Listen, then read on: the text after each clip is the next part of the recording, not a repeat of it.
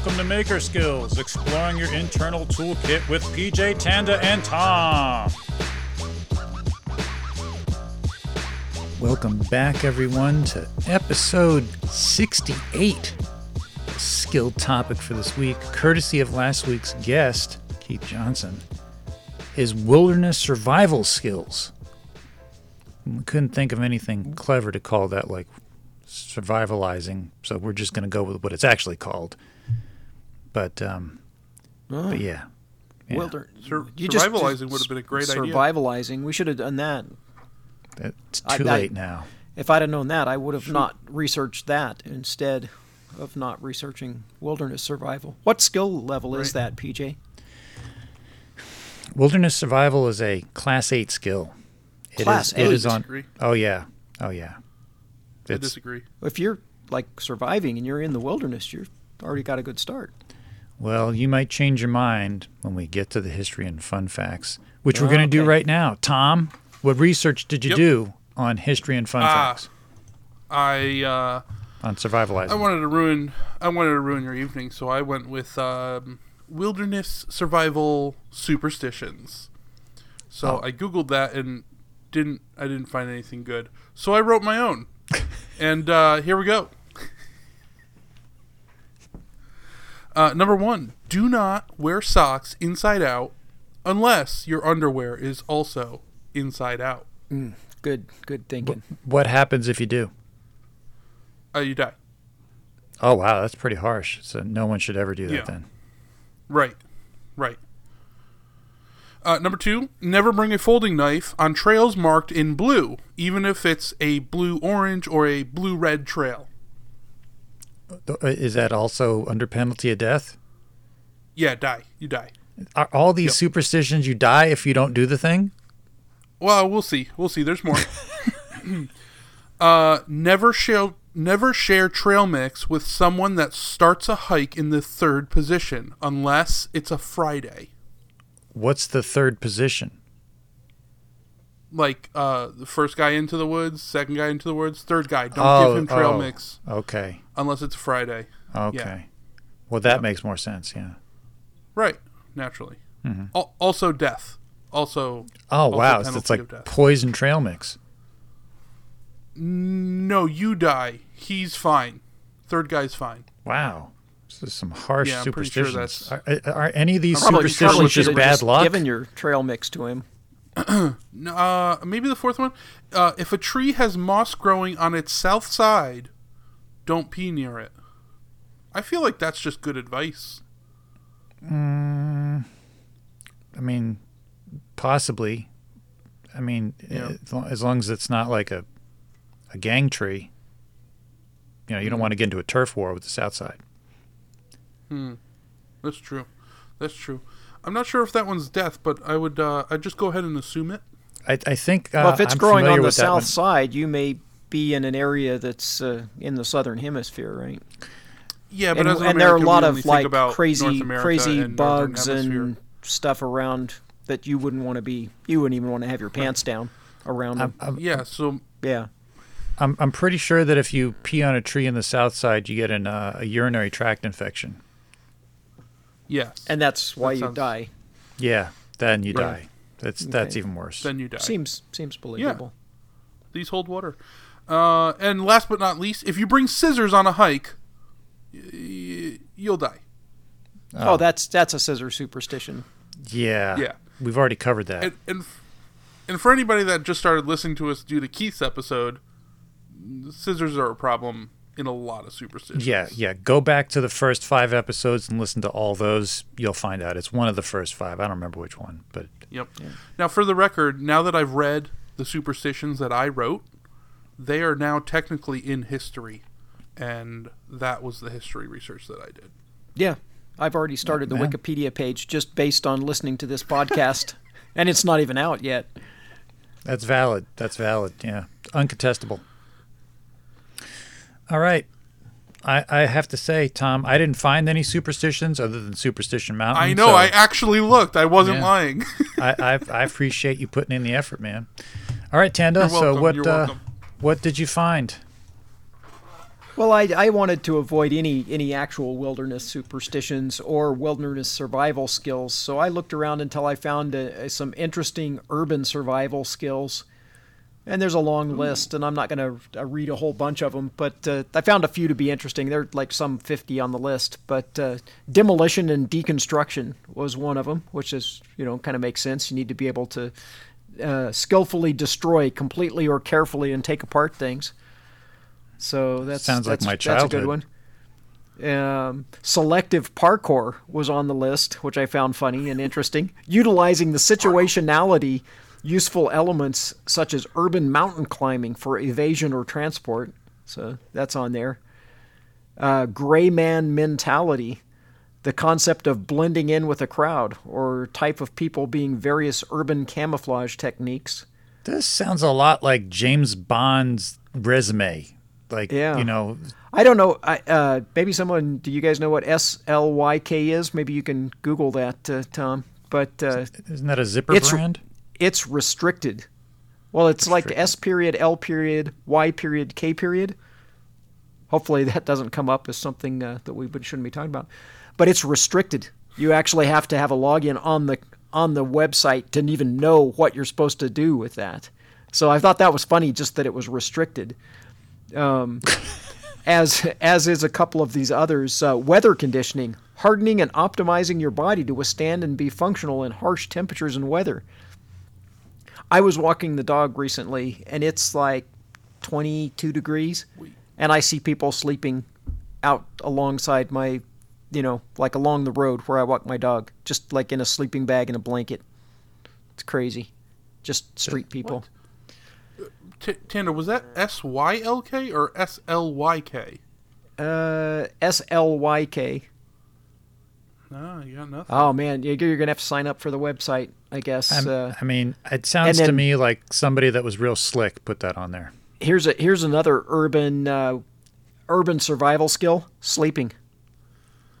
A necessary function of life to survive, the ability to sleep anywhere at any time as a strategy. Is how it's worded. I mean, I'm pretty sure you could sleep in a residential area also. It's not necessarily the urban survival. Right. Trap setting. For the wilderness, it's for hunting and small game, but for the urban environment, it's for proximity, security, and defense. So, you know, if you have a bear trap or something, someone's sneaking up on your camp, the screams will alert you that they've been caught in your bear trap. So Interesting. it's an effective effective alarm. Vehicular hot wiring. That's another one that's restricted unless you have uh, unless you have the access to the site.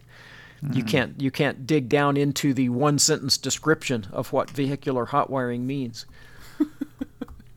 uh, plumbing, an urban skill set that's useful in everyday life, and when the world ends, and you have to do it yourself. So, you know, in the post-apocalyptic world, it's really hard to get a hold of a plumber, I guess. Uh, dumpster diving and disguise shifting Disguise also shifting. also restricted. So if you want to know, you know, the sentence that describes what disguise shifting means, again, you're going to have to you'll have to sign up. Isn't that when you just wear a trench coat and you look shifty? Right. Yeah. Morse code.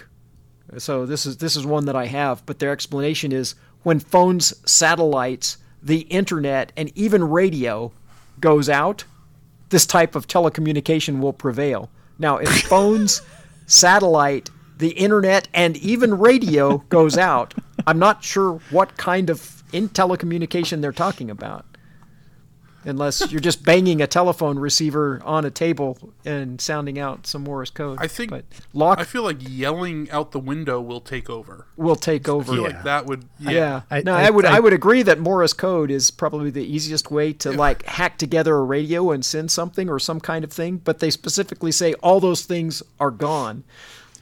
Uh, I think So- that you're just left with uh, two two bean cans and a string at that point, Tanda. Right, but you can't talk over the bean cans. You have to, you know, you have to be like uh, da da da da da da da da da da. Well, you, you take a pen and you just tap on the can, and the other person's listening at the other end. Right. The the the method of loci an advanced memory recollection and retainment strategy using visual and spatial reasoning which is a well-known method for like like memory. If you ever like study like memorizing decks of cards or whatever, I've Oh, used it. for, I've used it for memorizing long speeches. But why you would need it to you know for urban survival, other than maybe just remembering where you left things. Yeah, so there's some there's some funny ones on here. Sink laundry. Uh, Sink know, laundry? Washing and drying by hand in the sink without a machine. Anti that and that's right before anti facial recognition. I thought all the computers were down. Uh, yeah, they're they're they're all down except for the facial recognition cameras and all of the internet backbone and computers that are still running to do that. Once again, restricted. Fuel siphoning. Uh, oh, uh, I, I, I, I had somebody siphon fuel out of my truck last week. Oh, probably an urban survivalist just out practicing. They'll probably give it I back. It was probably just a drill. I, I don't know, but this that, that seriously just happened to me. That's uh, I'm I'm in a tiny town too. It happened at four in the morning. Uh, somebody because my my security light went off. My neighbor's camera caught it, but we didn't see who did it. But I came outside the next day and my gas door was open and the cap was just hanging on the side of the truck. Like they didn't even bother to like screw it back on so to cover their tracks. So I'm like, oh. So I, I went and I, I looked on uh, eBay and I found a locking Mopar gas cap that that covers all like American made cars from like 2000 to 2015. I got it for six dollars with free shipping. So mm. and he's not getting any more of my gas. Right. I'll, I'll leave you. I'll leave you with this last one, um, which, uh, in the context of all telecommunication is completely gone, we're using Morse code. But number forty-nine is reduced public task fixation, and What? this is be reduced public task fixation. T A S K task fixation. Who's fixated This- on tasks? This this is being more alert by being less fixated on current tasks, such as using your mobile phone in public spaces. okay. And you're probably using your phone to like scratch out some Morse code or something, you know, by just rubbing it on a park bench, which I can have- sometimes take a lot of your, uh, you know, your so many mental, uh, questions about the author of this post here. That's, Yeah. uh, I don't know. But uh, yeah, so this is the sort of uh, sort of advice you'll find on the internet for surviving the zombie apocalypse. Well, That's great. that's um, fantastic and somewhat disturbing at the same time, Tanda. But, um, What'd you find, PJ? Well, I couldn't find any superstitions, uh, as Tom pointed out. So I looked for survival fun facts, and I found a list of 10. And um, I gotta be honest, some of the stuff in here it's kind of scary. Didn't know it. But um, this is like actual, everything I'm reading you is 100% the truth. Not making anything up. Just putting that out there. Um, there are some interesting things. Uh, the first thing is uh, water. Number one is water is needed for survival in the wilderness. Humans need eight cups of water each day. I am definitely not drinking eight cups of water a day, and I'm not in the wilderness. So that that's oh, but if you were, False. you would need eight cups of water. Yeah, yeah, only in the wilderness. The wilderness. wilderness will dehydrate you. uh, when one percent of the total water weight of a person's body is lost, the person will feel thirsty. Didn't know that. Uh, this one is a little suspect. 16 drops of bleach will treat one gallon of water. I did know that. My my stepmom went through a prepper phase after I like headed off to college, and she collected all these old glass bottles, like big wine bottles and stuff, and she was putting them down in the cellar, um, filled with water, but with the requisite number of drops of bleach in each one, so that it was extra chlorinated. I guess. I mean, it was tap water, so it was already chlorinated, but. Well, yeah. there's and there's they sat there until we cleaned them out. There's, there's other things later. you can use besides bleach. Um, Yeah. There. Well, when I when I would go on camping, we had these little um, what were they? Uh, ben, benzene. They were little tabs, little pills that you dissolved in the water. I can't remember what they were made of, but it, it, it that that made it safe to drink. But that follows along with the next thing, which is approximately 4,000 people are treated annually for drinking contaminated water in the United States. And the last little sub fact is that a person can survive without water for three to five days. So that I knew. which kind of uh, defeats the fact that you need eight cups of water a day. I think that's to be comfortable. But um, oh, okay. I don't know. We're, we're, it's not very clear. Uh, number two, food needed for surviving in the wilderness. A person can survive without food for approximately 30 days. Insects and bugs are high in protein and great survival foods. So that's if you run out of um, Clif Bars or whatever you brought with you, or Tom's Trail Mix. Number three, temperature. Most hypothermia cases develop between 30 to 50 degrees. Uh, body temperature only has to drop 2 degrees for hypothermia to begin. I did not know that. 2 degrees is Yeah, not very much. Yeah. Crazy. Yeah, it's not a, not a lot. Uh, this is another really interesting fun fact I've never heard. Add 37 to the number of chirps a cricket makes in 15 seconds to determine the approximate temperature. I, I remember doing that when I was little. We heard that. I read that in some book, and it it doesn't. I, I'm not sure that that's true because we did it and did it and did it, and and of course you kind of remember it when it's like it worked, it worked, and then you listen for a little while later, and there's and you know the crickets kind of randomly are chirping, and you're like, uh, that now it's not working anymore. Well, the other thing that kind of bothers me about this advice is it does not say whether it's in Celsius or Fahrenheit, so it's completely useless information, in my opinion. Uh, I think I think it's in Fahrenheit. Well, it's Right. it's it's debatable. They don't say. But the last little bit on temperature says the body loses heat 25 times faster in the water than it does in the air, which to me is just kind of common sense. Yeah. Number 4, universal distress calls. 3 is the universal Help! signal number for distress. I- I've never heard that. Uh, when you discover you are lost, stay where you are. Yell help or blow a whistle three times to signal you are lost. Wait several seconds, then turn 90 degrees and try again. Keep doing this. If someone yells back, let them come to you. Huh. Because you can get lost in an echoey canyon. So, um, so there's that.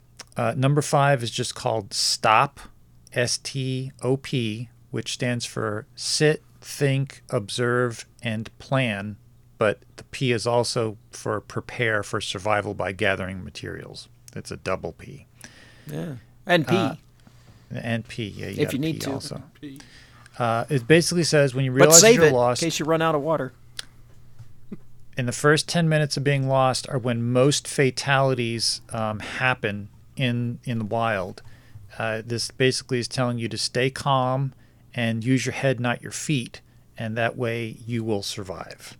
First 10 people- minutes? First 10 minutes. Ten yeah. minutes? Yeah.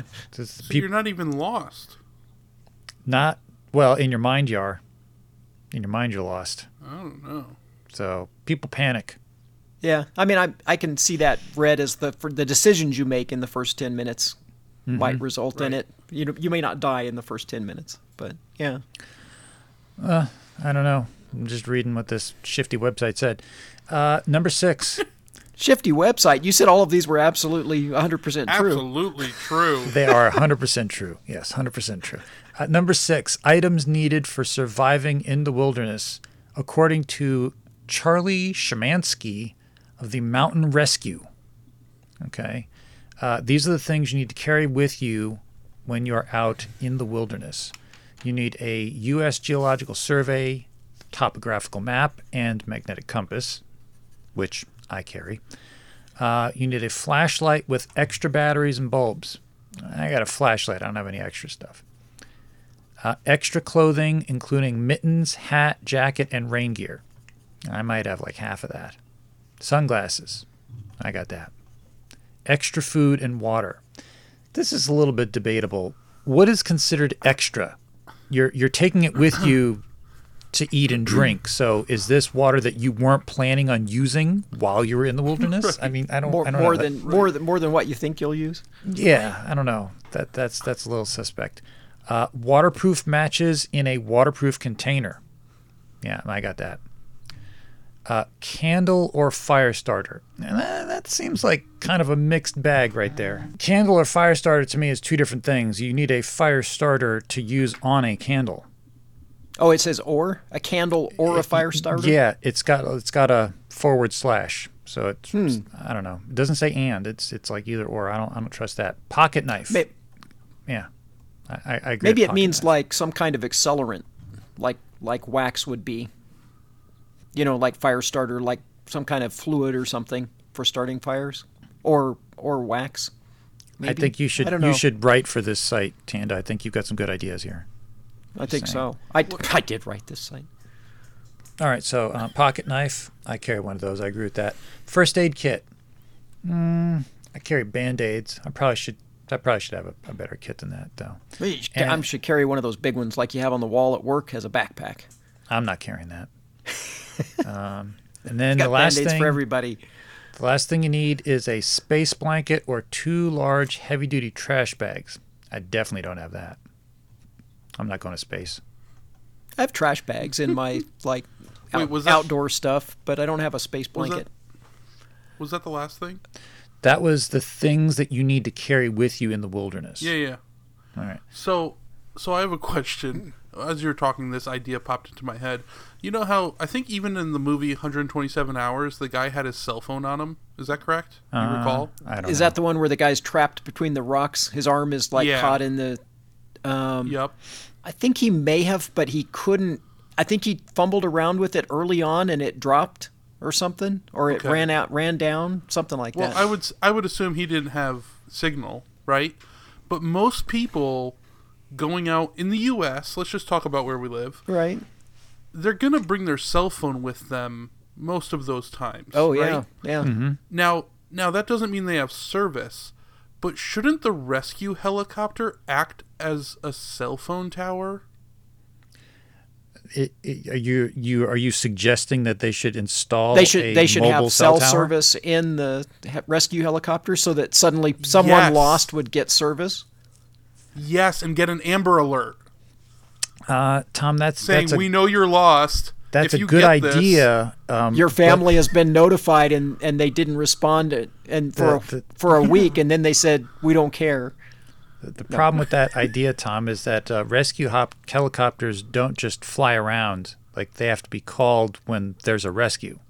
So it, it's. I like the idea. Well, the but if you, if is you were good, but- lost, if Yeah, you were, they but would- I'd see, would I see Tom's the- point. If you were lost, if you knew somebody was lost, you could fly a mobile cell tower around, um, sending out Right. an alert, and the people could respond. You could even do it with weather balloons. You could deploy balloons across Yosemite National Park when someone's lost that would relay a cell phone signal and then and then you just wrap the balloons up after you find them because they have their cell phone it'd be so easy. I think it would actually be cheaper to put up cell towers. Just, uh, Yeah, but you just don't saying. want cell towers in Yeah, Yosemite National Park. Just saying. well, and you and to cover that wide of range. No, that's an interesting idea. I wonder if it's been it's being done. How wide of a area could a single helicopter provide a signal? well, it depends on how Right. how line high of, up the helicopter is. for for a ways. I mean, it could be miles. Couldn't it be miles?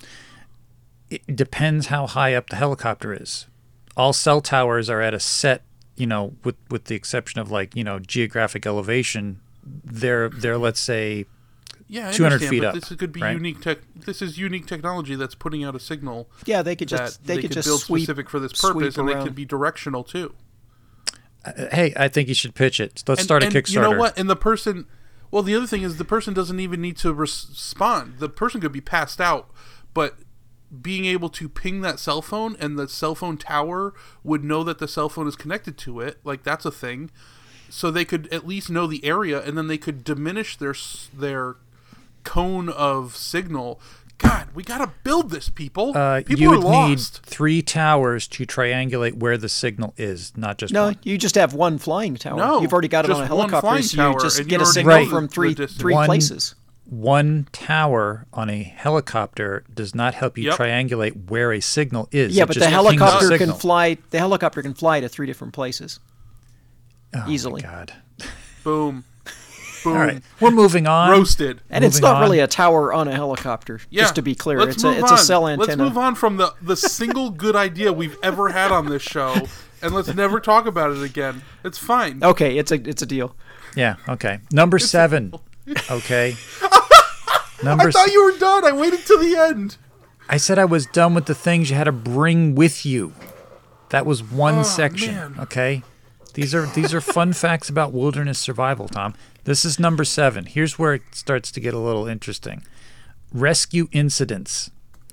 Uh, from 1992 to 2007, there were 78,488 individuals involved in 65,439 search and rescue incidents in the United States national parks. So this number is important. Hmm, go out with a lot of people. Well, Because on sometimes, a- on average, that means that there's only like one and a half people lost per per mission. So if Mm-hmm. you go out with five people, your odds are good. Uh, there were 2,659 fatalities. Okay, Oh, that's during this good. time.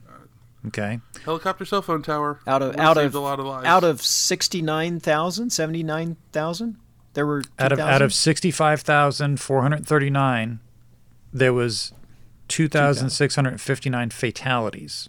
Okay. Okay. Now, keep keep these numbers in mind. Where this is gonna this is gonna come together. There was twenty four thousand two hundred and eighty eight ill or injured individuals, and then we have thirteen thousand twelve hundred. Uh, or, I'm sorry, thirteen thousand two hundred and twelve saves. Okay. So if we add these three numbers together, we get forty thousand one hundred and fifty nine. Now, if you remember, the number of incidents was 65,439, which means that there are 25,280 people missing that they never found. They're just gone. It's awesome. Yeah. Or they didn't fall into one of those categories. I don't know, but that's not inspiring. I'll tell right now. People shouldn't be going in the wilderness if they don't know what they're doing. That's all I'm saying. Uh, number eight. Uh, here's where we get to Tom's helicopter idea rescue expenses. Search and rescue operations are expensive. On average, the United States Park Services responds to 11.2 incidents daily, which costs around $895 per operation. And I multiplied this out. So that's ten thousand, a little over ten thousand dollars a day, or three point six million per year. And just in rescues, nothing else. Uh, in 1998, the Denali National Park in Alaska rescued eight climbers by helicopter over a course of five days, and it took this rescue took uh, it cost two hundred and twenty thousand dollars. So helicopters are expensive. Uh, Grand Teton National Park had the record high of $219,000 in 2011. Uh, the park completed 33 major searches. So that's not even a helicopter, that's just searching. And then to rescue one hiker in Rocky Mountain National Park in May of 2014 cost $41,000. So Forty-one thousand. forty-one thousand for one guy. Yeah, I, I don't. I don't know. They don't give you the details, but this, this stuff is expensive.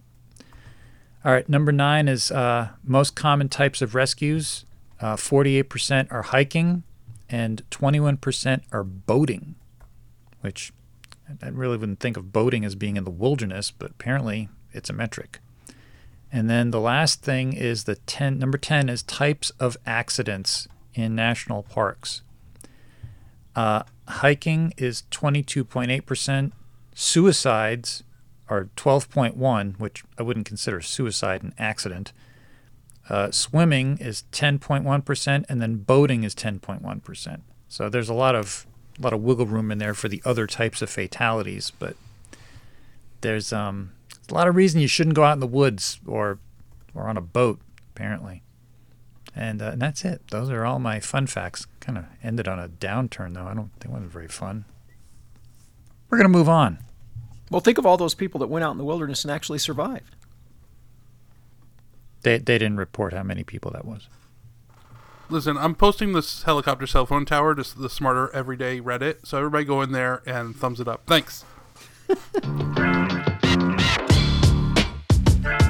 You've just entered the dealer's corner where bargains are currency. Prepare yourself. All right. So my dry spell has ended, and I caught a, a bargain yesterday. All right. So this is called the double back deal. This was this was interesting. It just let me know that my junk hunter senses are still working. So this guy named Craig put up an ad a couple weeks ago for a table saw that was in really bad condition, and looking at it, it looked like one of the 19, early 1930s Delta models. Uh, he thought it was a Craftsman because it had a Craftsman motor, but that wasn't in the picture. And had it up for 50 bucks. And the table was all rusty and it looked like it was in bad condition. But uh, it was on a wooden table. And I figured, let me let me test this guy out a little bit. So I asked him for pictures of the motor to see if it was a Delta motor because I knew it was a Delta saw.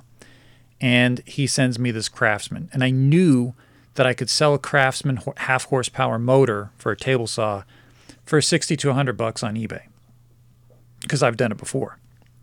So I'm like, um, I'm like, look, 50 is no good for me, but if you take 25, I'll take it. And he goes, well, it's not mine. It's for the guy that I'm, I'm renting his garage. I work on cars. Let me ask him. So he gets back to me and he's like, yeah, he'll take 25. And, I, and he's like, when can you come get it? I'm like, I'll come today. So I drive out there and the guy is a super cool dude. The, the garage is gigantic. Like I could fit my house in there. It was really, really big. Uh, and he rebuilds Corvettes. He started a business during the pandemic. He has a full time job, but on the side, he rebuilds like 1980s Corvettes and he had like five or six Corvettes in there, and then like a whole bunch of different parts, and he had a he had a Firebird Trans Am in there from the 80s, and he had all these other cars in there, very cool stuff. But we were just talking and talking and talking, and like we're sort of like taking I'm taking the saw apart to get it into the truck, and uh, in the process of doing so, I somehow missed the table saw fence. So I drive all the way home, which this was only 20 minutes away I drive home and I unload everything and then I'm looking and I'm like, oh man, where's the fence? So I text the guy back and I'm like, yeah, I think I left a fence there. And he sends me a picture. He goes, You mean this? And I'm like, Yeah, that's the thing. He's like, Well, do you want to come get it now? And I'm like, Yeah, I'll come get it now. So I drive back there and I'm like, I probably should look around and see if there's any other like accessories that we didn't find, you know, because we weren't paying attention because we we're talking about cars. And so he's like, oh, well, this all got moved from another location. All the stuff is over here on the shelving unit. So we walk around to this spot that I hadn't been before, and he's got like all these tools in boxes on the shelving unit. And he starts pulling stuff off, looking for anything that might go to the table saw. And in the process, he pulls off uh, in its in its original metal like toolbox container a 1960s Craftsman three-wheeled locomotive belt sander, which that was the last dealer's corner I did. I got one from the 50s. So here's one from the 60s. So it's like I'm collecting from every year apparently. Mm-hmm. So he he has that and then he looks through another box which I can see has a Stanley 55 molding plane in there. And it looks like there's other stuff. And so we didn't find anything else for the table saw, but I'm like, "Hey, ask the guy if he's willing to sell these two things. I'm interested. So he calls the guy up, and the guy's like, Yeah, just take a fair offer. So he's like, Well, what do you offer me for these? And I'm like, I normally pick up the, the Sanders for like 10 bucks. And I said, and the, the, the molding plane, I don't know, 15. So I said, how about 25? Does that sound good? He goes, how about 30? I'm like, yeah, sure, that's fine. So I grabbed that. So this way, I, I had come back twice. So I got more than what I originally went for. So took everything home and I unloaded the molding plane, the Stanley 55 molding plane box, which was a wooden box. It ended up having 19 blades that went with it and a bunch of accessories that I've never even seen before. And it was in good condition. I looked it up on eBay, and one that was similar to the one I have sold for about $790 last month. so um, that had a complete set of blades, which apparently there's 55 different blades that go with it. I only have 19. But it's worth the $15 investment. So that was it. Those are my bargains. That's good. You could probably even part out all the blades and sell them if they're something that people are still using. Blades are hard to come by. Were those deals hot enough for you? You got a sizzling deal that's burning a hole in your pocket? Send it in, maybe we'll read it on air. All right, it's time for personal history. Tom, what is your personal history with wilderness survival? Uh, I've never done it. I've never been in the wilderness, especially alone. Uh, I've gone camping plenty, and I've Camping counts. Tom. Camping counts. You have to survive. It's not wilderness survival. Um, you're in the wilderness when you camp. Pretty sure we went to Denny's for breakfast. Okay, well, you didn't go far into the wilderness. We were right, No, not right there far. in the In edge fact- edge of the wilderness. yeah, our car was ten feet from our tent. Oh, yeah. That still counts. You're not at home. Yeah. this that's true.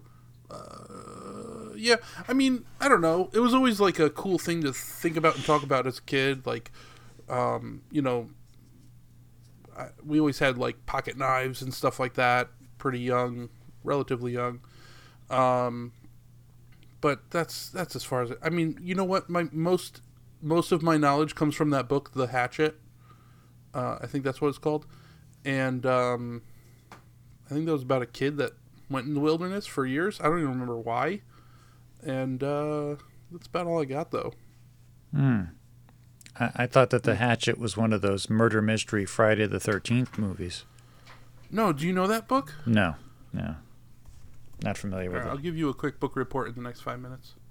Okay, Have you Tanda. have you heard the story of the of this young young man that I think he was like 14, 15, eight, you know, he wasn't wasn't really old.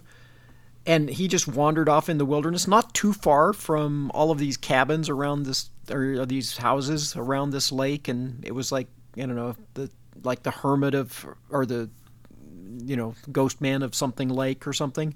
And he just lived there in his little like hideout for I don't know, like 20 years or something. It's been a long time since I heard it, like a really long time.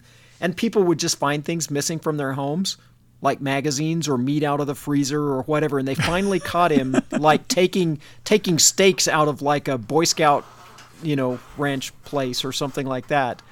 Um, like many, many, many years later, and he served a little bit of time and then was was released. But it was kind of this he, he lived out there long enough and did this long enough that it was kind of like this urban legend of like things missing from people's houses and and stuff yeah Wow. and and he was you know an adult and by the time they finally caught him he had just been out there for ever he just wandered off it was just like tired of dealing with people i think he was a little bit you know um, had some kind of mental um, something going on when he I think wandered off. Brilliance, But but I could be yeah, wrong. no, I mean, so that that would be interesting. Well, it's interesting. I haven't heard that story before, Tana. It's very interesting. Uh, did you? It, did there's you lots any- of people reporting on the net. I I think I you know like most kids, I think especially if you grow up rural, you kind of um, you know kind of imagine what it would be like, or you you know you go out for all day long. You take a little bit of stuff and you go down by the river or whatever, and you kind of pretend like you're you know, a survivalist or something, but never anything, you know, too too real. And we we hunted and fished and did a little bit of that. Um, and I remember buying like a Jarvo blowgun, the survival blowgun that you could get from the back of like a popular mechanics magazine or anything, and I still have it. Um, and so got really good at that actually as a kid, but uh, um, I don't think I, you know, well, I guess I, if I needed to, I could survive on the little critters and stuff that we we shot with our blowguns. But uh, yeah, I don't, I don't think I've ever kind of like Tom. I mean, been out camping, but not probably the furthest I've backpacked, like out away from, you know, maybe 17, 18 miles, something like that. I don't know, you know, what would be the wilderness, but we've backpacked up and over the Continental Divide um, in Colorado. But that was, you know, a situation, and we didn't, this was before we had cell phones or anything. So we would have just been stuck out there trying to signal somebody with a fire or something. So, and you you get, I mean, I, I remember waking up one morning and it had it was in the spring, but it was still it was kind of early spring and it had started snowing, and we were in our tent and we woke up and I remember waking up and just seeing like the tent like blotted out, like you could tell that the sun was up, but the tent was dark. And so we opened up the flap and there was like three inches of snow on the ground. And we were like, we've got to get going. We've got to get moving. You know, we were all kind of in, in a bit of a panic. It was just myself and my friend. And so we, uh, um, you know, we gathered up our stuff. We packed up our, our stuff and we started hiking down the, down the trail and, uh, got well down the trail. And of course, it was because it was the spring as we got down off of the divide and started going down all these switchbacks and losing a lot of altitude quickly. And I remember we were talking about how glad we were we were going down all of these switchbacks instead of uh, going up them. And we get, oh, I don't know, we're probably uh, eight miles in to the day, and we run into these guys coming up, and they're like, "Oh, where are you where are you coming from? We're coming up from the from the dam," and we're like, "Oh, the dam's on the other side of the divide," and they're like, "We're we're coming up from the dam. We just we just left," and we're like, "Oh man!" And so we had you know in the snow we couldn't see the trail, um, and we just started following what it turned out to be like a sheep trail, and. Uh, and we were way off and we were trying to get back uh, you know we were trying to make something like 15 13 14 miles that day anyway um, down the mountain. And uh, and so we ended up hiking like 20 30 miles that day or something because we had made this wrong turn essentially. And uh, hiked ended up having to hike back up all of those switchbacks and back off the other side. And you know that's probably as close as I've been to just being out for a number of you know number of days just catching fish to eat and um, you know cooking food over a campfire. But i don't know. I think we'd like to think we would do really well out in the woods by ourselves but the reality is we're probably if you haven't practiced it it probably run into a lot of things you hadn't taken into account. So that's my tiny bit of what might be considered wilderness survival and now I'm more interested in like the kind of the what if scenario of if we did have power grids and stuff go down and communications and everything, um, you know, how would you how would you survive and how self sufficient could you be just where you're at right now? So that's kind of interesting without I, without being a prepper. I I find you know that sort of stuff interesting. Well, it'd make it a lot harder to podcast, that's for sure. Oh yeah, we'd almost definitely be podcasting in Morse code. Yeah, I have to I have to concur. That, that's very true. Yeah, yeah. And and your experience with wilderness survival, PG? I mean, camping for sure, but uh, backpacking is where I would definitely put it. I had uh, I've got two two instances that I could talk about. Um, the one I, I I went by myself from well, let me back up. I went to this one spot by myself, but then I came back with with my ex-girlfriend and her mother. so, That is the strangest wilderness survival story I think I've ever heard. so I went into the wilderness. Yeah, yeah. So I had um I lived in New Jersey. I grew up in New Jersey. And part of the Appalachian Trail takes you up to High Point, New Jersey, which is the, like it sounds, it's the highest point in New Jersey. and I have this habit of going off map. I always have a map and a compass, but I, I will not, not off map. I go off the trail. If I see something interesting on the map, I will go off the trail because I want to explore and I don't want to go where everybody else has been. So I was looking for some place to camp and I like water. So I found uh, this little area that was uh, a confluence of these little streams. And there was sort of like this corner um, where the streams met, like a T junction. And then there was forest.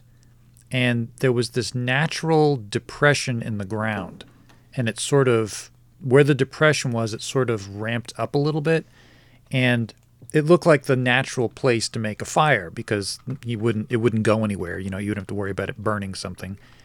And it had this really weird effect. You build a fire in there like a normal sized campfire but because it was a depression and it had these ramped up sides if you walked eight feet away you couldn't see it. It was completely hidden. You could only see the fire if you were right on top of it. I'm like, wow, that's like the perfect fire. Like you don't have to worry about anybody seeing you from miles away if you're trying to like stay hidden. So that was kind of a neat little thing.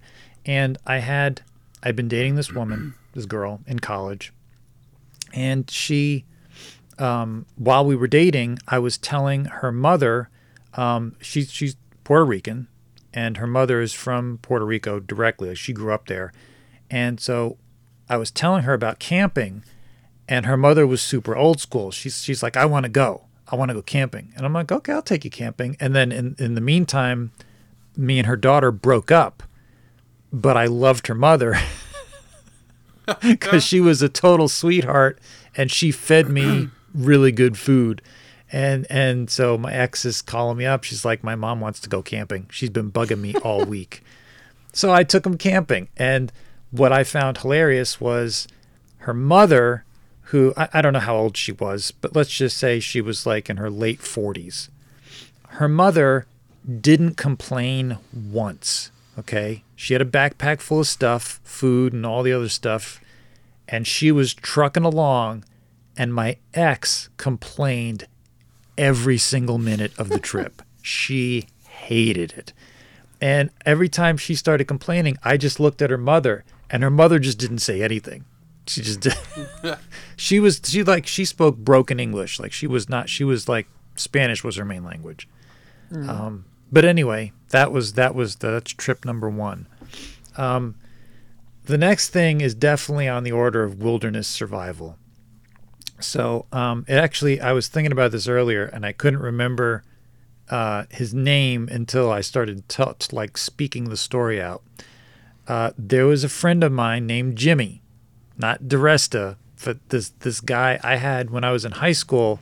I'd started a business selling paintball supplies, and I had my own paintball team. And I can't remember exactly how Jimmy came along, but he was on the team. And somehow or another, we decided that we were going to go camping. We're going to go backpacking together. So this is like somewhere's around, let's say, 1992. And it's in July. And we're going on, I think it was like the the 6th of July. Jimmy was shorter than me and he was kind of overweight. And he was still hung over from the 4th of July. so we go up to High Point and we're now I should point out it's like 110 degrees. It's it's hot and we've got hmm. full backpacks full of stuff. And we're we're trudging along but Jimmy's hungover, so he's stopping like every 10 minutes. He's like, he's like, I actually have a picture of him.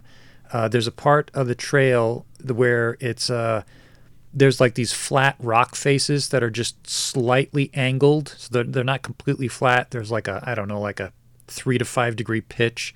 And he is laying on his back, flat out on these like a beached whale. And I'm, I'm taking pictures of him, laughing at him. So he's like flipping me off. So I can't like we. I, I'm like, come on, Jim, we got to get up. We got to find a place to camp before it gets dark. And so I keep getting him to move like 10 minutes at a time, but every time he stops, we're stopped for like 20 minutes. And um, so we're we're I know he's he's annoying me, but we're both suffering in the heat. So I was like, all right, hold on, and I pull out the map, and I'm like, look, if we go off the trail and we go straight down this hill, there's a lake through that part of the woods. We could go down to the water. And he's like, yeah, yeah, yeah, let's do that. Let's go down to the water. So we we go straight down this side of a mountain, go right down to the lake, and the both of us are so hot, we just get right to the lake, hit the releases on the backpacks, and we just go right into the water. And we're just like stewing around in the water because it's it's you know, we were hot and it was cool. So I got, you know, I'm cooled off. I get out. And as I'm getting out, there's this little inlet, like a, almost like a kiddie pool off of the lake. And it's all still stagnant water. And I see something sticking out of it. So I go over and I, I pick it up. And it is, I would say, either a third or a fourth of a turtle shell that was roughly two feet across it was huge. Like this was like like sea turtle size, right? Mm-hmm. But the turtle shell had ridges going along the sides, which meant that it was a snapper turtle. Because I, I I knew all about turtles from when I was in the Boy Scouts, and you could recognize turtles from their shells. So I'm like, Jimmy, man, you need to get out of the water. And he's like, man, I ain't getting out of the water. he was he was he was suffering. I'm like, Jimmy, you got to get out of the water, man. Look, and I hold it up. He goes, "Is that?" And I go, dude, this is like a third of a snapper turtle. Okay, if there's another one of these in the water, it's gonna take your leg off. He goes, I don't a about any snapper turtle. I'm not getting out of the water. I'm like, Jimmy, you need to get out of the water. He's like, No, I'm not getting out of the water. And I'm like, well, we're not standing here all day. He's like, just throw me my pack. I'll walk in the water. so I picked up his backpack and I threw it to him, and he put it on top of his head. And he walked like chest deep in the water in the lake, and I'm walking like on the shore, and, and we just circumnavigated the lake until we found some place to camp.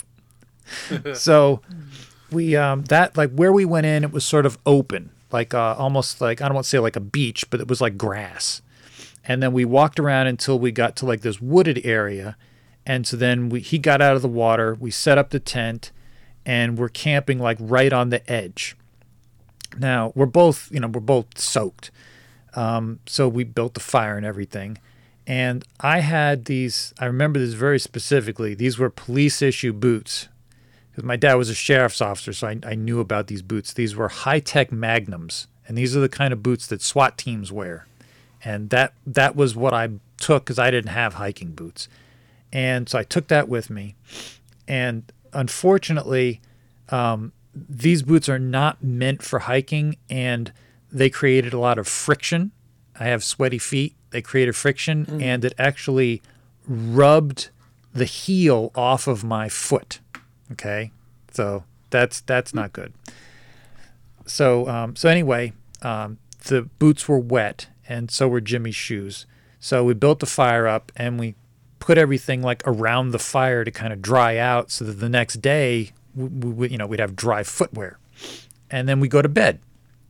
So we wake up in the morning, you know, I, I go and I check the boots, and I got one boot is mostly dry, and the other one is still damp. So I'm like, ah, man. So I, I start the fire back up and I get it going and I'm, I'm, I'm talking to Jimmy. I'm like, yeah, let's cook some breakfast. And then out of nowhere, one of the boots starts shooting fire out like a dragon. I mean, like straight out, flames are shooting out of the toe of the boot. I'm like, oh, probably not. So I grab it. I ran over to the water and I'm like dunking it in the water. And I'm like, oh, it's wet again. So, because one of the boots was drier, it caught fire, and uh, it it the front toe melted, and then all the way up the laces caught fire. It was like it was like a one of those like lines for dynamite. Like it just burned all the way up. Like all the laces were just crispy crittered, and we are like miles from the where we parked. We're not, you know, like we've been going for a while, right? So I'm like, oh man, what am I gonna do? I was like, what? You know, we can't go camping anymore. I said I can't even walk in these things. So I had to take. I had this big, like Bowie knife. It was like a combat. It was all black with a rubber handle. It was this this this combat knife that I bought in New York on a field trip or something.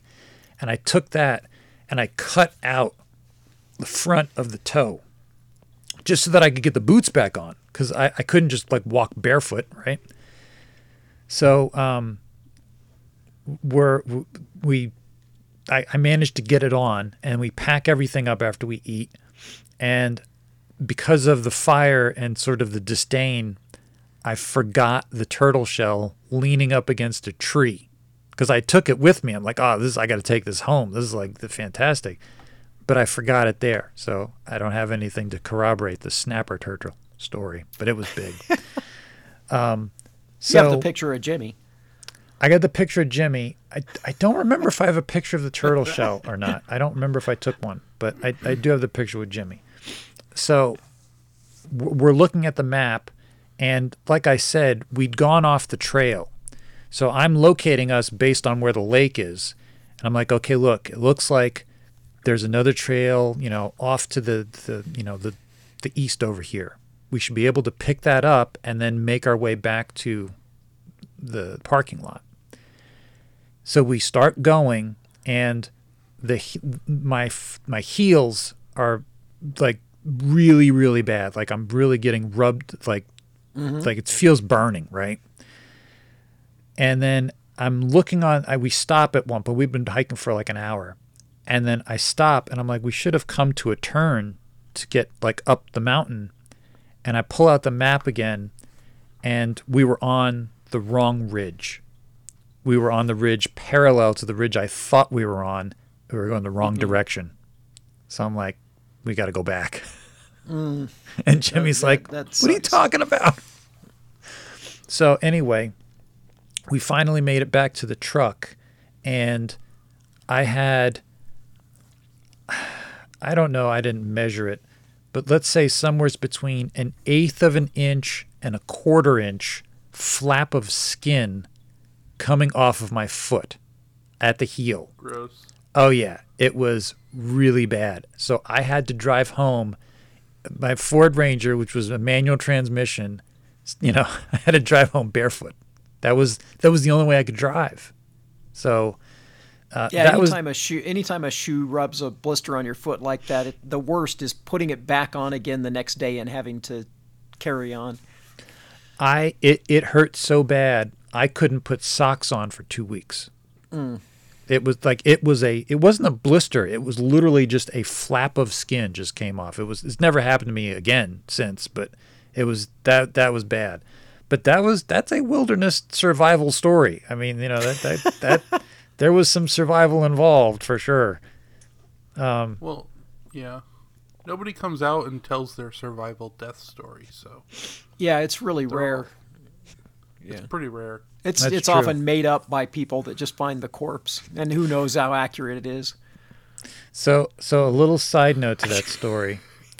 Uh, I, I, I was on the fencing team when I was in college at Rutgers, and we'd gone checks out. down to wasn't wasn't Baltimore. It was somewhere south of here, and s- south of of New Jersey. I'm saying, and we were staying at a hotel, and the guys for some reason wanted to go to Hooters. I was not a fan of Hooters. I didn't I didn't like the whole, you know, crappy food with women tight stuff on. Um, but they all wanted to go, so we went as a team. And the waitress was very friendly, of course. And somehow or another, this story comes up. I think it I think it probably was like that summer that it had happened, so it was like fresh on my mind. And then this is like the winter that's when fencing season is. So I tell this waitress the story, and she's like eating out of the palm of my hand. Like she loves this story. She thinks that the whole thing is fantastic. And she even gets like a couple of the other waitresses to come over, and she's like, "You won't believe what happened to this guy." And so then I, I, I got a picture of like me with like three Hooters girls. And so then they they leave to go and get our food and stuff. And all of the guys on the fencing team are looking at me and they're like, That's a bunch of that didn't happen. and I look at them like, What are you talking about? They're like, You made that story up, dude. That didn't happen. I'm like, that totally happened. Why would I make that up? They're like, That's not true. So yeah. Anyway, that's that's my survival story. That's all I got.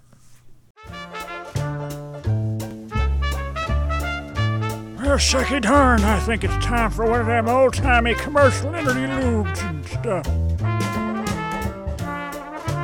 Hey there, this is Chuck down at Johnson's Hardware. Do your wilderness matches suffer from premature incineration? Don't you hate when your whole tin of matches light on fire because you slept too close to the freaking campfire? Do you worry the hot sun will start a fire in your pack and toast your trail mix? Well, we have the perfect survival product for you Johnson's Fireproof Matches. No special tin required. Just toss them in your pocket and they'll never light you up. So safe a baby could use them. Literally. Buy one, get one this week only for $11.99 and receive a complimentary flint and steel. May cause upper respiratory illness. Not responsible for splinters. Do not ingest. To find out more, visit patreon.com forward slash makerskills. This was Chuck from Johnson's Hardware, signing off.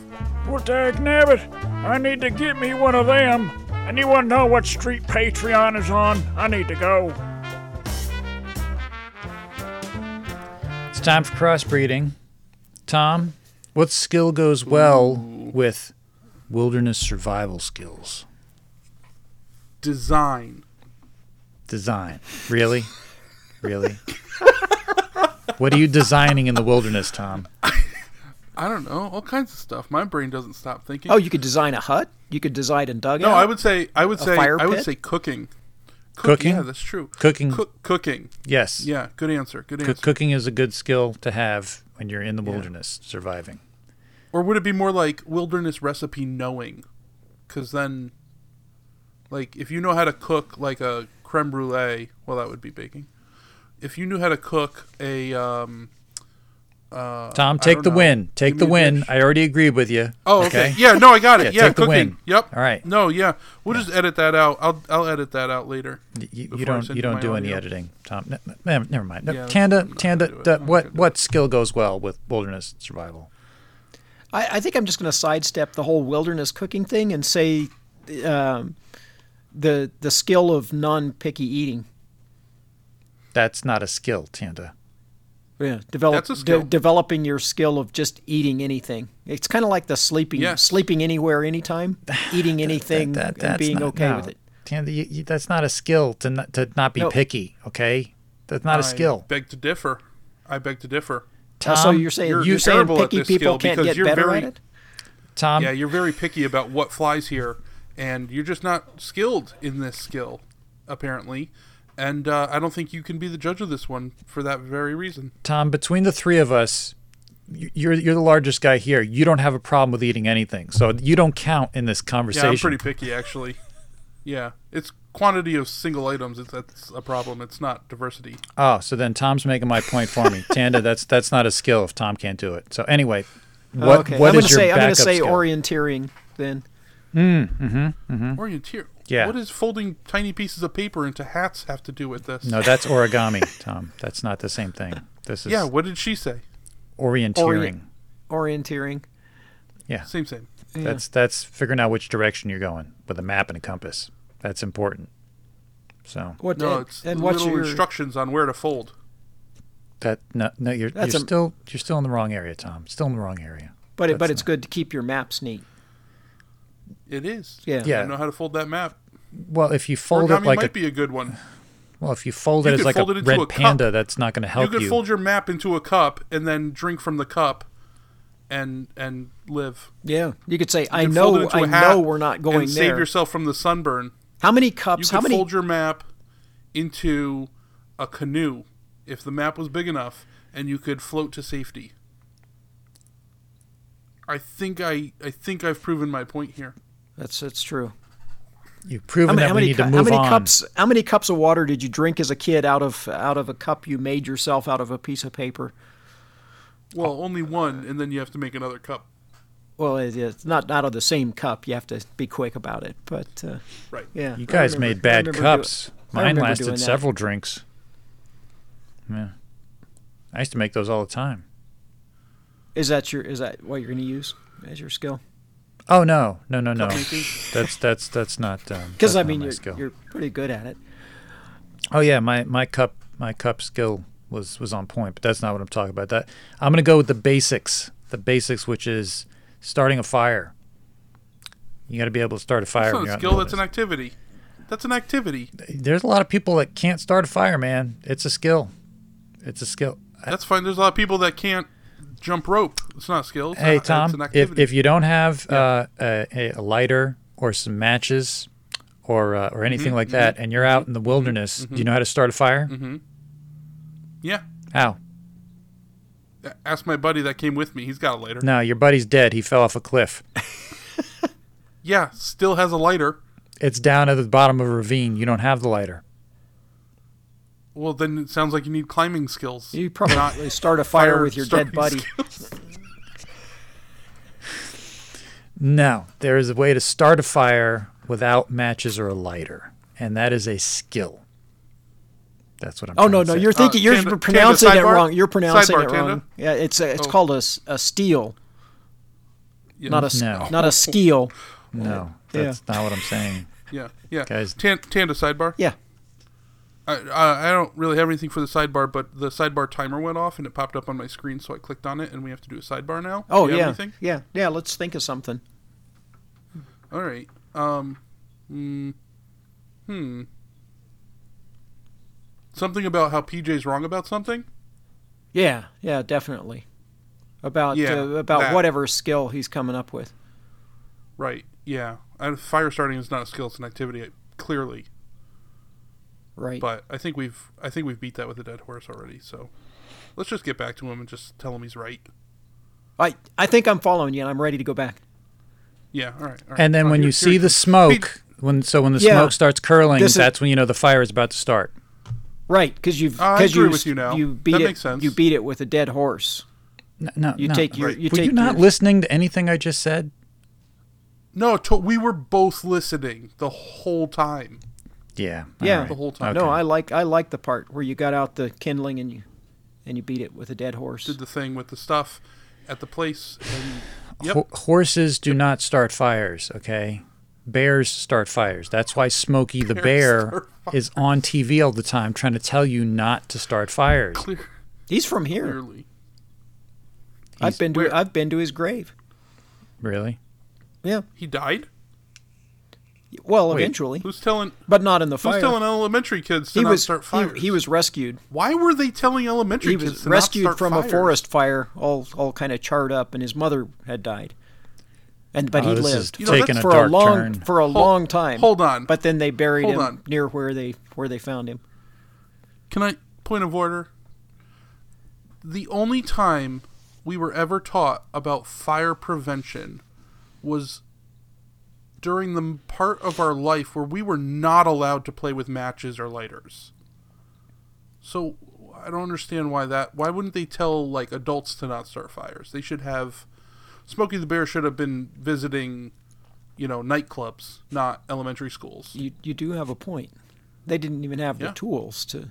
I I. I mean, there were probably point. some Just scouts that could have started fires that. Yeah, that Smokey Tom? shouldn't have been telling them not to start. That's true. I, I, I started true. plenty fires when I was about six and seven. I was a pyro when I was a Mm. kid. Mm. I lit all kinds of things on You should see a fire. doctor. That that that bear was talking to me. Yeah. Just telling you, I knew exactly what he was talking about, and I, I and you hey, still I ignored started, him. Started a lot of fires. Never set the forest on fire though. Was very smart about it. Uh, that's good. You were an urban pyro. Yeah, yeah, I was. I was. Yeah. we had uh, me and my me and my buddy Dave. You know, we used to we go out and we had those. It was uh, where we lived. in between the houses, in between the streets, there was forest. So we would go in the forest in between the houses. No one could see us. And we had this giant stone that we used as a table. And we would just put things on the stone. We'd just light them on fire just because we like to watch them burn. And then, you know, I got a little older and I got bored. So I stopped doing it. Well, it's probably good for the whole community. Yeah, yeah, yeah. Anyway, that's uh, that's my skill. Fire starting, Tom. Deal with it. I like it. Hey, fellas, it's uh, toll time. All right, so even though I don't really go backpacking so much now, it always has had a place in my heart. And I've always wanted to make a tool. And I have a very specific tool in mind. Back, I can't remember exactly what year it was, but there was a string of sort of wilderness movies.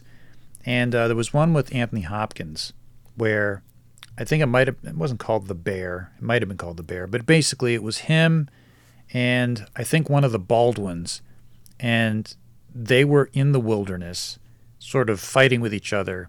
And there was a grizzly bear that was terrorizing them and they ended up having to fight the bear and the only way they could do it was by making like a spear and then getting the bear to impale himself on the spear like it was a very specific thing where you had to like get the bear to rear up on its hind legs and then it has to fall on the spear that's the only way you could defeat it but anyway i was thinking if you're out backpacking um, my favorite thing one of my favorite things to have is a walking stick. And i was thinking what if there was a multi-function walking stick? Like, what if it had a built-in spear feature that you know it wasn't a spear all the time, and this kind of led me into like you've seen um, OTF knives, which knives which are out the front. This is like a, a switchblade flings itself out to the side, and out the front knife comes mm-hmm. straight out of the slit. So I I, I Like a push pop. like a push pop. I wanted to figure out a way to build this into a walking stick. Don't bring a push pop to a knife fight. If you well, not. if you brought a push pop to a bear, he probably would take it and then leave you alone. Ooh. So, Well, it's a bear fight. Yeah. It- She's talking about a knife fight. well, bears don't carry knives. Uh, not bears that you've met. I've, I've met quite a few. Then uh, they're, they're bears. Bears like screwdrivers. They don't like knives. I, I, I don't know what the difference is, but Bears like beets, but they like Mm. We'll talk beets. about They do like time. beets. That's true. But anyway, um, Battlestar Galactica. Uh, I I would like a multi-function walking stick, and I have some other ideas, but I'd like to hear what you guys would bring to the table like it. here. Yeah. Well, right now I'm Is this picturing survival centric? Is this for survival? Is this for like things you would bring into the wilderness to survive with a little bit? Think of it like uh, you're going hiking, and this is something you're going to Yep. take with you. So it needs to Just be in case. well, you know, it's it's multi-function. It's it's you know if if you're Yeah, yeah, yeah. you know you, you want it to be sort of like the Swiss Army knife of walking sticks. Okay.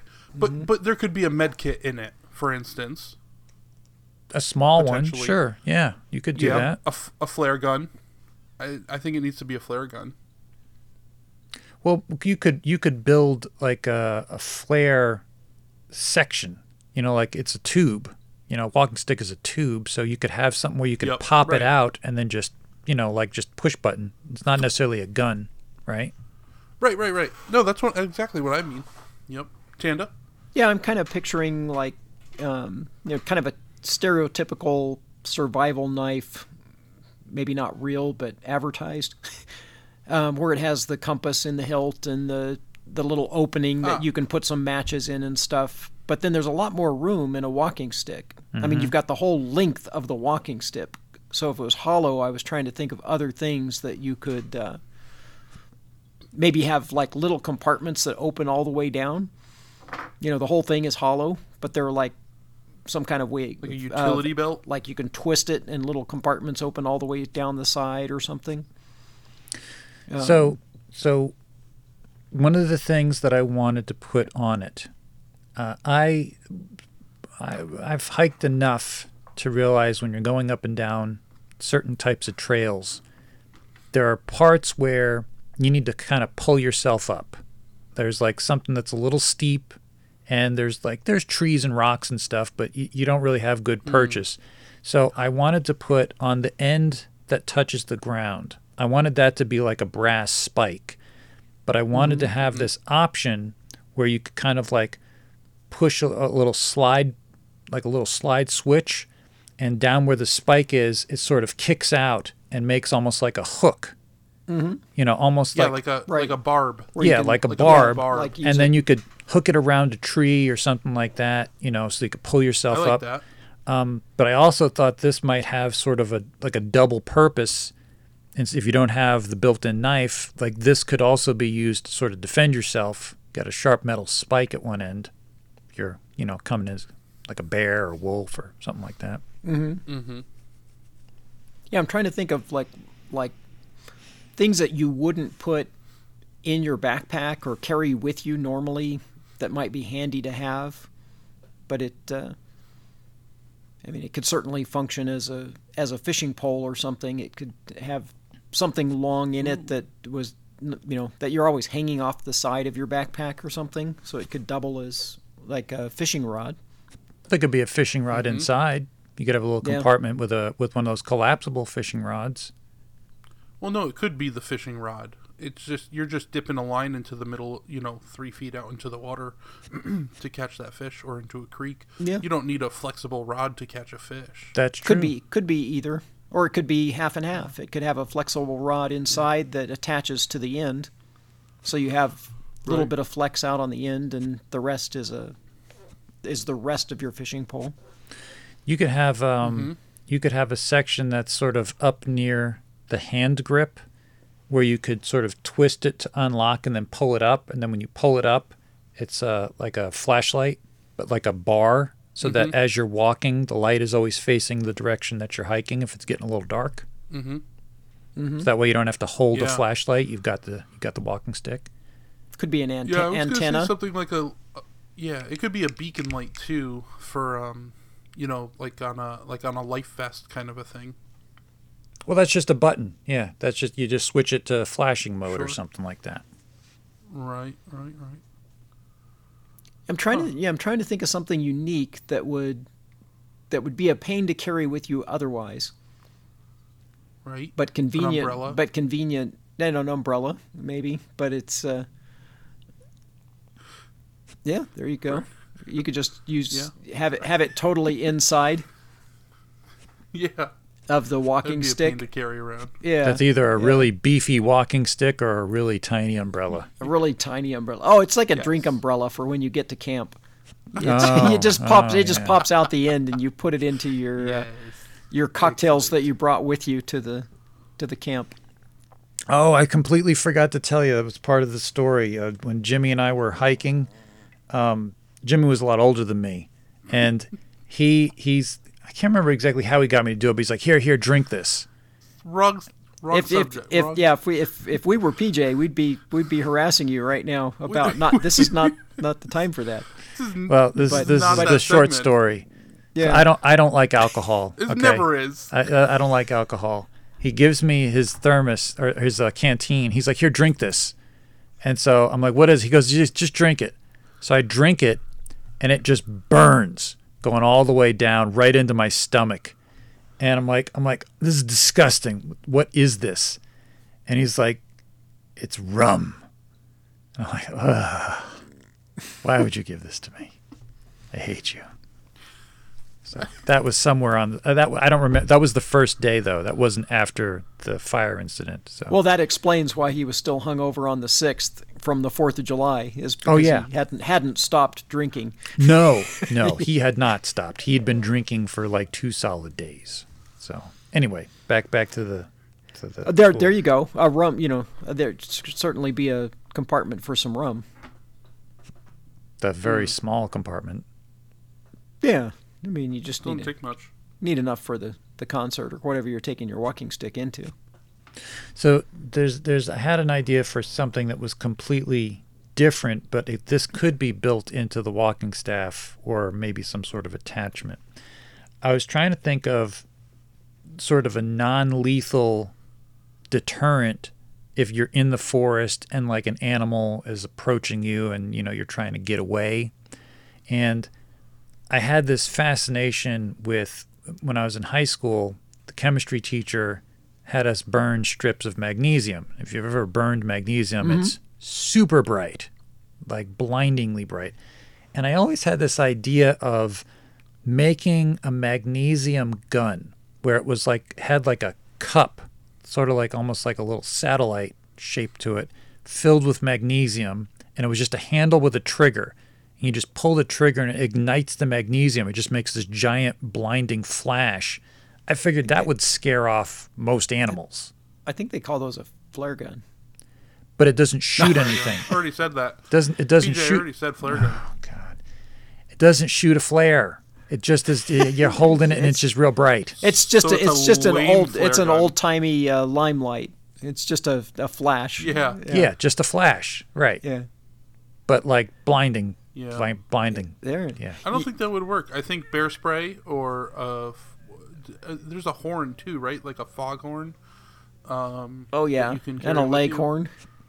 You could build that Yeah. into the walking stick. Yeah.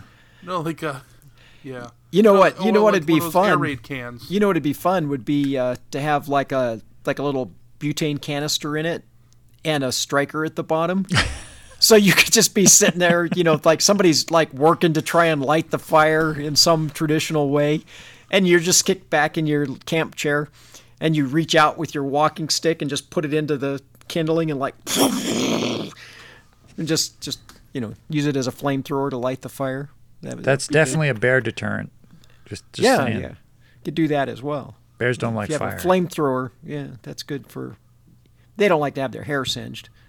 that too. They Yeah. don't like bigger bears. They don't like bigger bears either. So you could always just bring a bigger bear with you. That's not going to fit in a walking stick. A collapsible bigger bear in the walking stick. Yes. Ooh, inflatable. With a little CO2 canister in it, Oh. inflates a giant bear out of your backpack. you pull out you pull out your crap out of the walking stick and you just hold it out in front of you and you click a button and that giant inflatable Giant bear bear, pops out. inflates instantly from a CO2 cartridge. That like might it. actually scare a bear. or anyone else.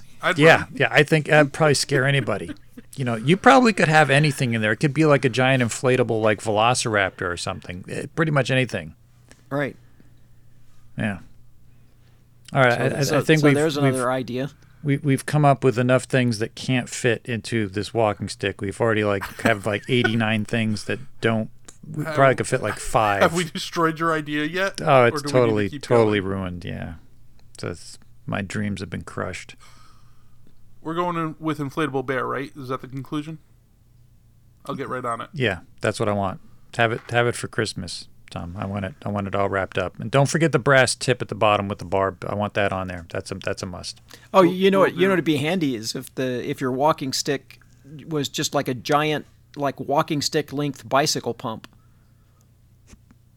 and then, and then you could just like pull the handle out, like a couple feet, like arm's length, and then use it for blowing up your air mattress. No, you know. God, Tanda, that's nobody's bringing an air mattress backpacking. No, this is wilderness survival. This No, isn't backpacking. This is wilderness survival. No one's bringing an stick and air inflatable mattress for wilderness survival. You don't. That's She didn't say you have to bring your air mattress. She just said bring your air mattress pump. Right. I mean, if your CO2 cartridge fails, you got to have some way to inflate your bear. Have you ever inflated a bicycle tire with one of those pumps? Oh yeah, many times. Yeah, you'd be there It's all for three hours trying to inflate a mattress. Right. No, that's why that's why you have the extra long walking stick pump. You get a little bit more inflation per stroke. You, you I- could I'm- I'm probably. done. I mean, I'm you'd get tired after after a couple days. Yeah. You'd get tired, and you could sleep on a half blown up air mattress No, because because you'd be so tired. From, Tom, make hers with a pump. I don't want the pump. Okay, just leave the pump out of mine. I don't want the pump? I don't want the pump. Just saying, she can have it. I, I, don't want it. Na- name me your sex tape. Yeah, yeah.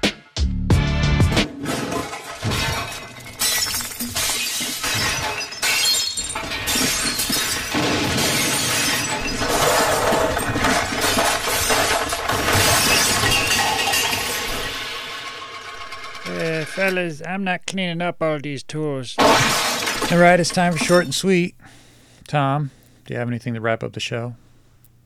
I do. Coming in at 58 minutes on Reddit, I've got 10 upvotes and some good information for you. Uh, from M. Kapinski, or maybe it's MKO Pinsky, I'm not sure. Uh, your question made me think of this article about how they transmit the TV signal for the Tour de France. So I posted, I wasn't kidding, I posted on Smarter Every Day's Reddit. subreddit Yep. about Yep, about uh, the what was it? Helico- oh, helicopter cell tower? Question mark. Uh, question marks go further on Reddit, I think.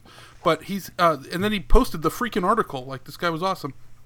As the riders begin each stage, a fleet of motorcycles, helicopters, and fixed-wing aircraft spring into action.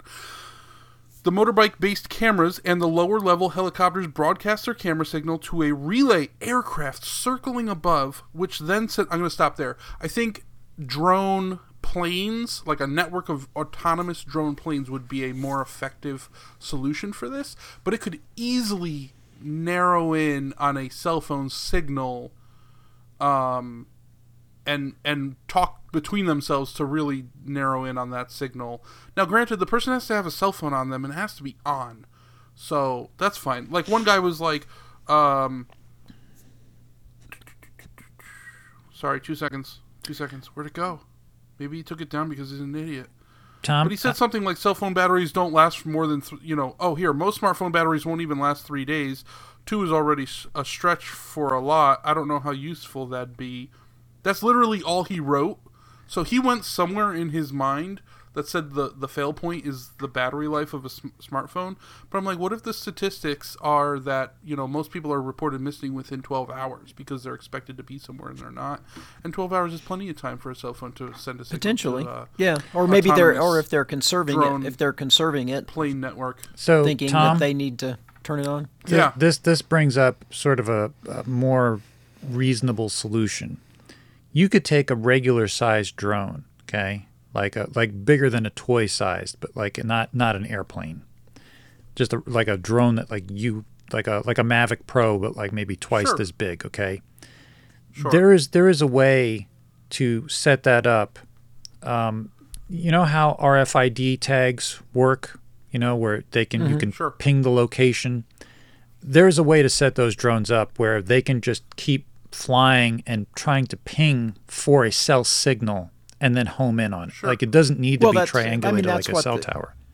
Well, I mean that's essentially Right. what what we're talking It's about. It's just that, a cell phone antenna, just just an antenna um, for the same frequency. Right. Right. But that would be a lot more cost effective than a helicopter or a plane or anything like that. Like you could fly a drone, you know, like uh, like you could just set it up to keep sweeping the area but until drone- it I, finds I think you'd be better off like over Yosemite or something with just the traditional helicopter because you could fly out over a long ways. You can't fly a right. drone. You would need a for- drone to cover that range. It's miles. You can't do that with a Maverick. You, you Right, would well, need, I'm saying and I'm something saying drone bigger. doesn't mean quadcopter. Drone means uh, an autonomous flying vehicle. So I'm saying it could just be smaller drone aircrafts.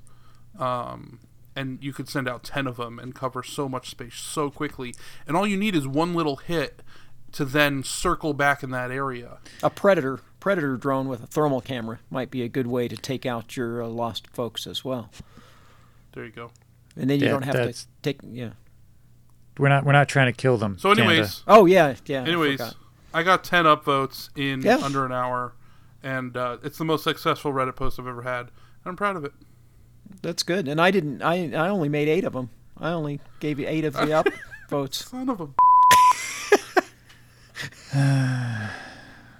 oh, Tanda, what is, does this make any sense? Uh, off-the-shelf equipment such as a HackRF One SDR Yeah. could conceivably be used for this. Okay, you know Conceivably. means, so it's a real thing. It's a it's a software defined radio. Well, and he so said it's it may uh, be already be used for this, just not legally. So who knows? Yeah, you can sniff cell phone um, signals um, Yep. with a software defined radio, and HackRF is a very popular one. Yeah. So we have the technology. Yeah, there you go. I was just looking at using one of those to do a simulated um, CubeSat. Oh yeah, I do CubeSats all the time. That's cool. That's cool. Cool. Cool. No, cool. I'll let PJ, you. I'll you have you anything in on for it. short and sweet? Did, did uh, um, Tanda was that all Yeah. your contribution? Was the CubeSat, or did you have something else? Oh no, I was going to throw out a little bit of trivia. Um, the, so here's a little bit of trivia be, to kind of harass both PJ and Tom, Oh, because okay. Tom thinks that New Mexico is uh, like a, a barren, um, you know, sub-Saharan uh, lowland, and uh, and so he was surprised when we got snow. So I thought I'd uh, throw out this little bit of trivia. So, uh, Tom, do you know do you know what is uh, a thousand and thirty-eight feet lower than the lowest point in New Mexico? What? Uh, A Hi- nuclear bomb? High Point, High Point, New Jersey. Oh really? Yeah, No kidding. yeah, yeah. High Point, New Jersey is is a thousand thirty-eight feet lower than the lowest that's a- point of New Mexico, which is a reservoir down in southern New Mexico. That was a fact on the fly right there. Yeah, so that was uh, that was a an interesting bit of trivia. So that's that's all I have for short and sweet to keep it short and sweet. Well done. Well done. PJ, you got long and slow, short and sweet, long and bitter. What you got? I'm going to thank our Patreon members. I don't. I don't feel like Oh, thanking lame. Tanda after she just dissed my home state like that. That that felt really. uh, I don't. I don't like that. But Well, if it, but if I, it makes I- you feel better, the highest point is uh, is, is twelve over twelve thousand feet higher than High Point, New Jersey. that's not helping Tanda. That's Oh, not helping. New Jersey's a small state. Okay, leave New Jersey alone. Yeah, small and short. Oh God. Anyway, I, I'm I'm not thanking Tanda this week. I'll thank Creator Nader because he's a good Patreon supporter. Doesn't say any He kind is. of derogatory facts about my home state. Well, you haven't seen my DMs. Were you trying to get on my bad side too, Tom? Is that what, is that what's going on here? Huh? Oh, dude, if I'm not on your bad side, we've been doing so many episodes for no reason. That's what I'm saying. That's exactly my point. You're doing it wrong. Both of yous. Doing it wrong. Do better. That's what I'm trying to say. Do better. Um, as for me, should- as for me, my short and sweet is that our pre-show took so long. I ate my chocolate chip cookies before the show started, and that's all I got to say. That's all you got to say. We should thank all of our patrons. There's Gary and Jack and Marsh No, no, and Dave and Eric and Aaron and David and Emery and Creator Nader and uh, Old Timey Tools and Ben and Seth and Lauren. We should we should thank all of them. Thank you. I'm I'm not going to Thank thank them, Tanda. That's not the show. I'll thank Oh. you twice then. Yeah, this I'll is- thank you for this is- PJ on behalf of PJ. Well, you, you. already thanked them. That's the. I, I was. N- never Tana, mind. can you mute? Tana, can you mute PJ? Yeah. No, Tanda Easy. can't- Uh, side sidebar, Tom. Yeah. Yeah, perfect. Yeah, Thank you. That's how you do that. Okay. Yeah, but now we should go back because we're already running late. So let's wrap it up. Uh, yeah, oh, PJ's back. This is a short and sweet sidebar. Oh, we, nobody can hear him. Oh man, He's talking, but I, nobody. the This, button. I think we permanently deleted him. I broke this the is great. button. I like it. I like it. I like Yeah. it. All right, yeah, fine. There we go. All right, yeah. So you can't Oh. keep me muted, okay? You can't keep me muted. That's not that. that we're we're going to the secret segment. All right, we're going to the secret segment. We're going to deal with this there. That's all I got to say. Patrons only. Yeah, only for the patrons. They're, they're the ones that are going to hear this. Thank you for listening to this episode of Maker Skills. If you should need more skill information, you can find us on Instagram at maker.skills. You can also email us at makerskillspodcast at gmail.com. You can find me at PJ Galati, son of the Junk Hunter, on Instagram and YouTube. You can find Tanda at Tanda Madison on Instagram, and you can find Tom at Infinite Craftsman on Instagram. We welcome any comments. Please leave us five star reviews on Apple so that we can make more skill madness come your way. See you next time.